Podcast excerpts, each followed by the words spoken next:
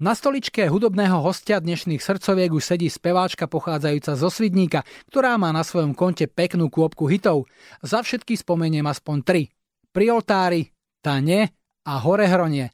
Je tu Kristýna. Ahoj, peknú sobotu a vitaj v srdcovkách. Ahoj Lo.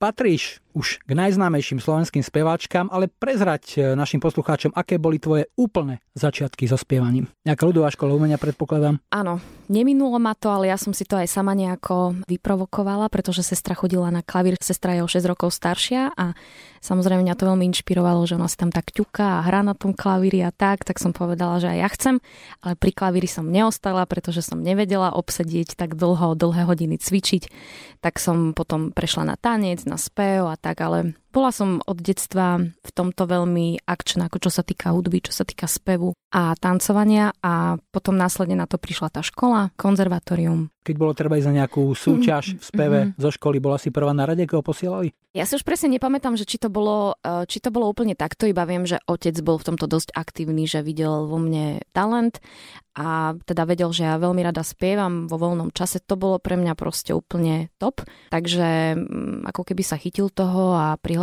ma do tej súťaže a pochodil so mnou nejaké tie hviezdičky a nejaké také, také menšie súťaže, ktoré boli v okolí nášho mesta. Jedným zo zlomových období tvojho života bol nástup na Košické konzervatórium. Čo ti dala táto škola? Myslím si, že veľkú slobodu.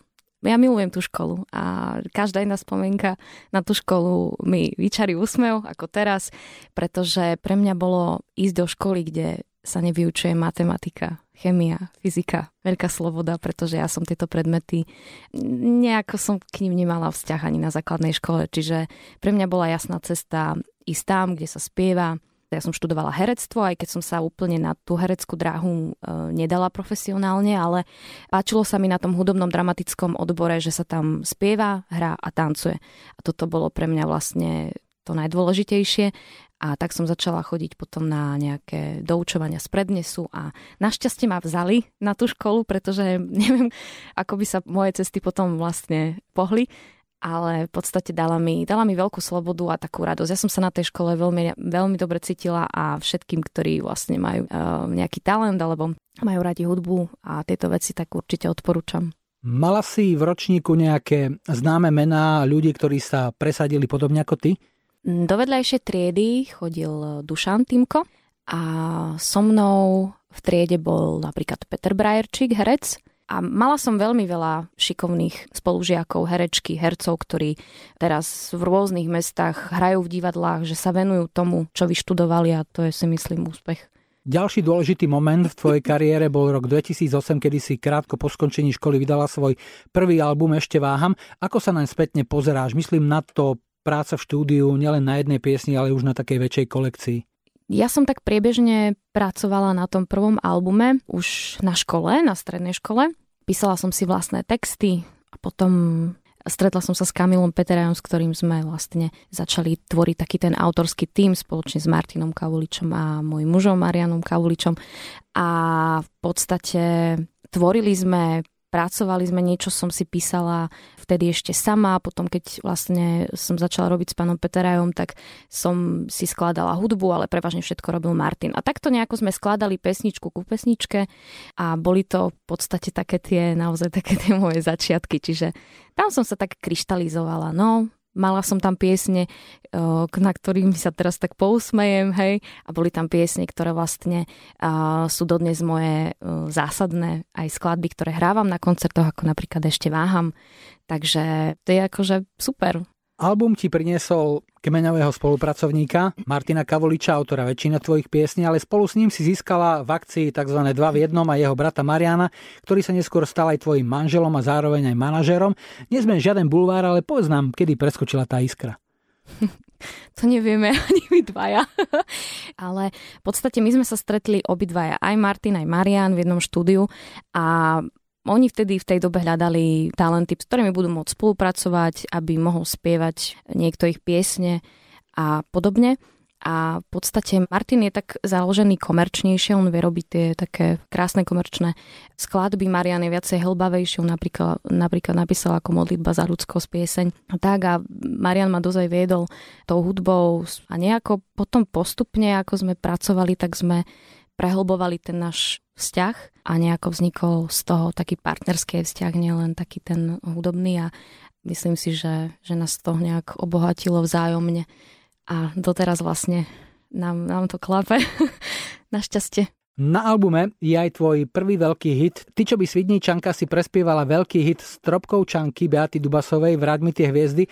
Predpokladám, že s Beatou ste sa aj stretli, ako sa jej pozdávala tvoja verzia? Ja sa ti priznám, že my sme sa stretli a veľmi dobre si rozumieme. Úplne je to, je to veľmi milá bytosť, žena, ktorá úžasne aj vyzerá, úžasne spieva. A my sme sa vôbec o tej skladbe nebavili, si predstav. Absolútne. Nie? Nie. Vôbec. Nerozprávali sme sa vôbec o tom. Stále je to proste skladba Beaty Dubasovej a zároveň je to môj cover. Pre mňa to bola obrovská radosť prespievať túto skladbu v inom prevedení. To je ako keby nová skladba, ani to nevnímam ako tá istá skladba, pretože ona dala do toho tú svojskosť svoju a ja som tam dala úplne iný pohľad. Čiže vôbec sme sa o tom nebavili a ani, ani tam nepadol náznak, že by ani mňa to nenapadlo sa aj niečo pýtať, pretože nemala som potrebu sa rozprávať o tej skladbe a vnímame sa obidve, si myslím, ako speváčky, ktoré majú svoje skladby a svoju cestu. Už si spomínala Kamila Peteraja, ktorý je, už dá sa povedať, tvojim dvorným textárom. Zaujíma ma tiež prvé vaše stretnutie. Ako prebehlo, ako ste sa k sebe dostali? Začalo to presne pri skladbe Ešte váham, podľa ktorej som aj nazvala svoj prvý album. Ešte váham bola skladba, ktorá mala e, mnou napísaný text ešte v období, keď som študovala a bola to vlastne jedna z tých piesní, na ktorej som pracovala, ktorá sa pripravovala na nejaký album v budúcnosti. A ja som tam si napísala svoj pohľad, svoju tému a keď som dokončovala ten svoj prvý album, tak som zrazu už po nejakom období som si povedala, že ja už ten text nechcem spievať, lebo už sa tam v ňom necítim nejako dobre tak vlastne vydavateľ povedal, bývalý vydavateľ vravel, že dobré, ale to je zásadná skladba, ktorá je naozaj najlepšia z celého albumu a proste bez tej skladby ja nevydám ten album.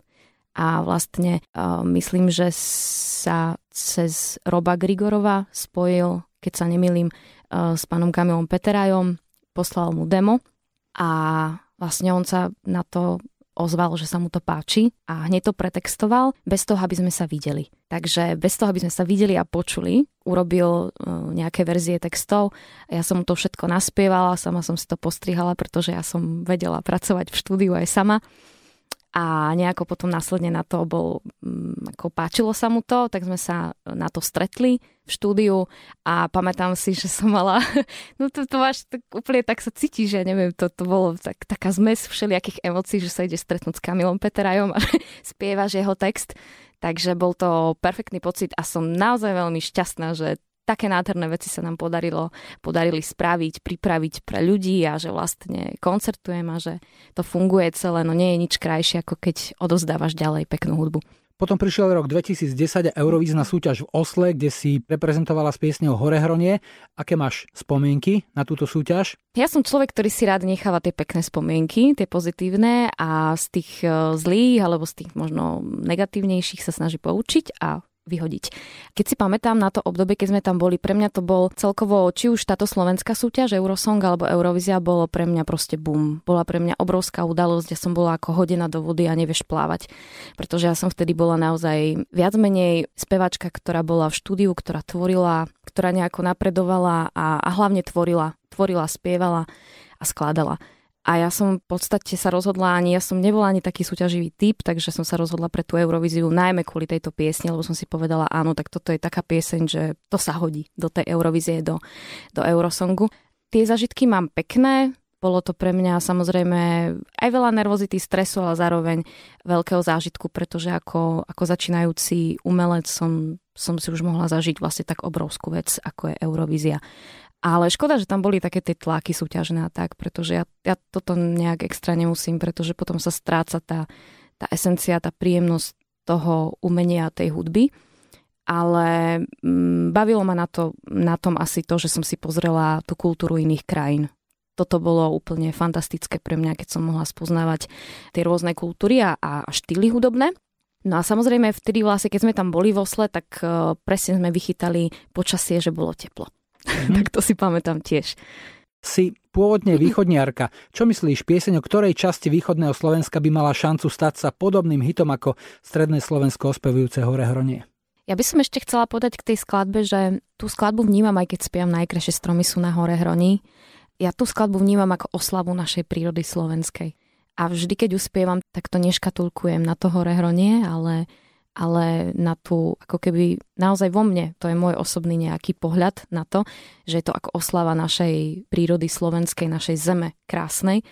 A dalo by sa nájsť veľmi veľa si myslím, častí, ktoré sú krásne nielen na východnom Slovensku, ale aj na západnom Slovensku. Áno, rytmicky napríklad sa dá spievať najkrajšie stromy sú na záhorí, alebo Aho. najkrajšie stromy sú na podpolaní, trebárs. Aho a možno najkrajšie stromy dá sú sa, na domaši. Dá sa presne, presne akože dá, dá sa s tým vyhrať úplne rôzne, ale myslím si, že aj tým, že to Kamil veľmi dobre odlišil, že už neboli ďalšie najkrajšie stromy na hore hroni, ale že prišlo tane.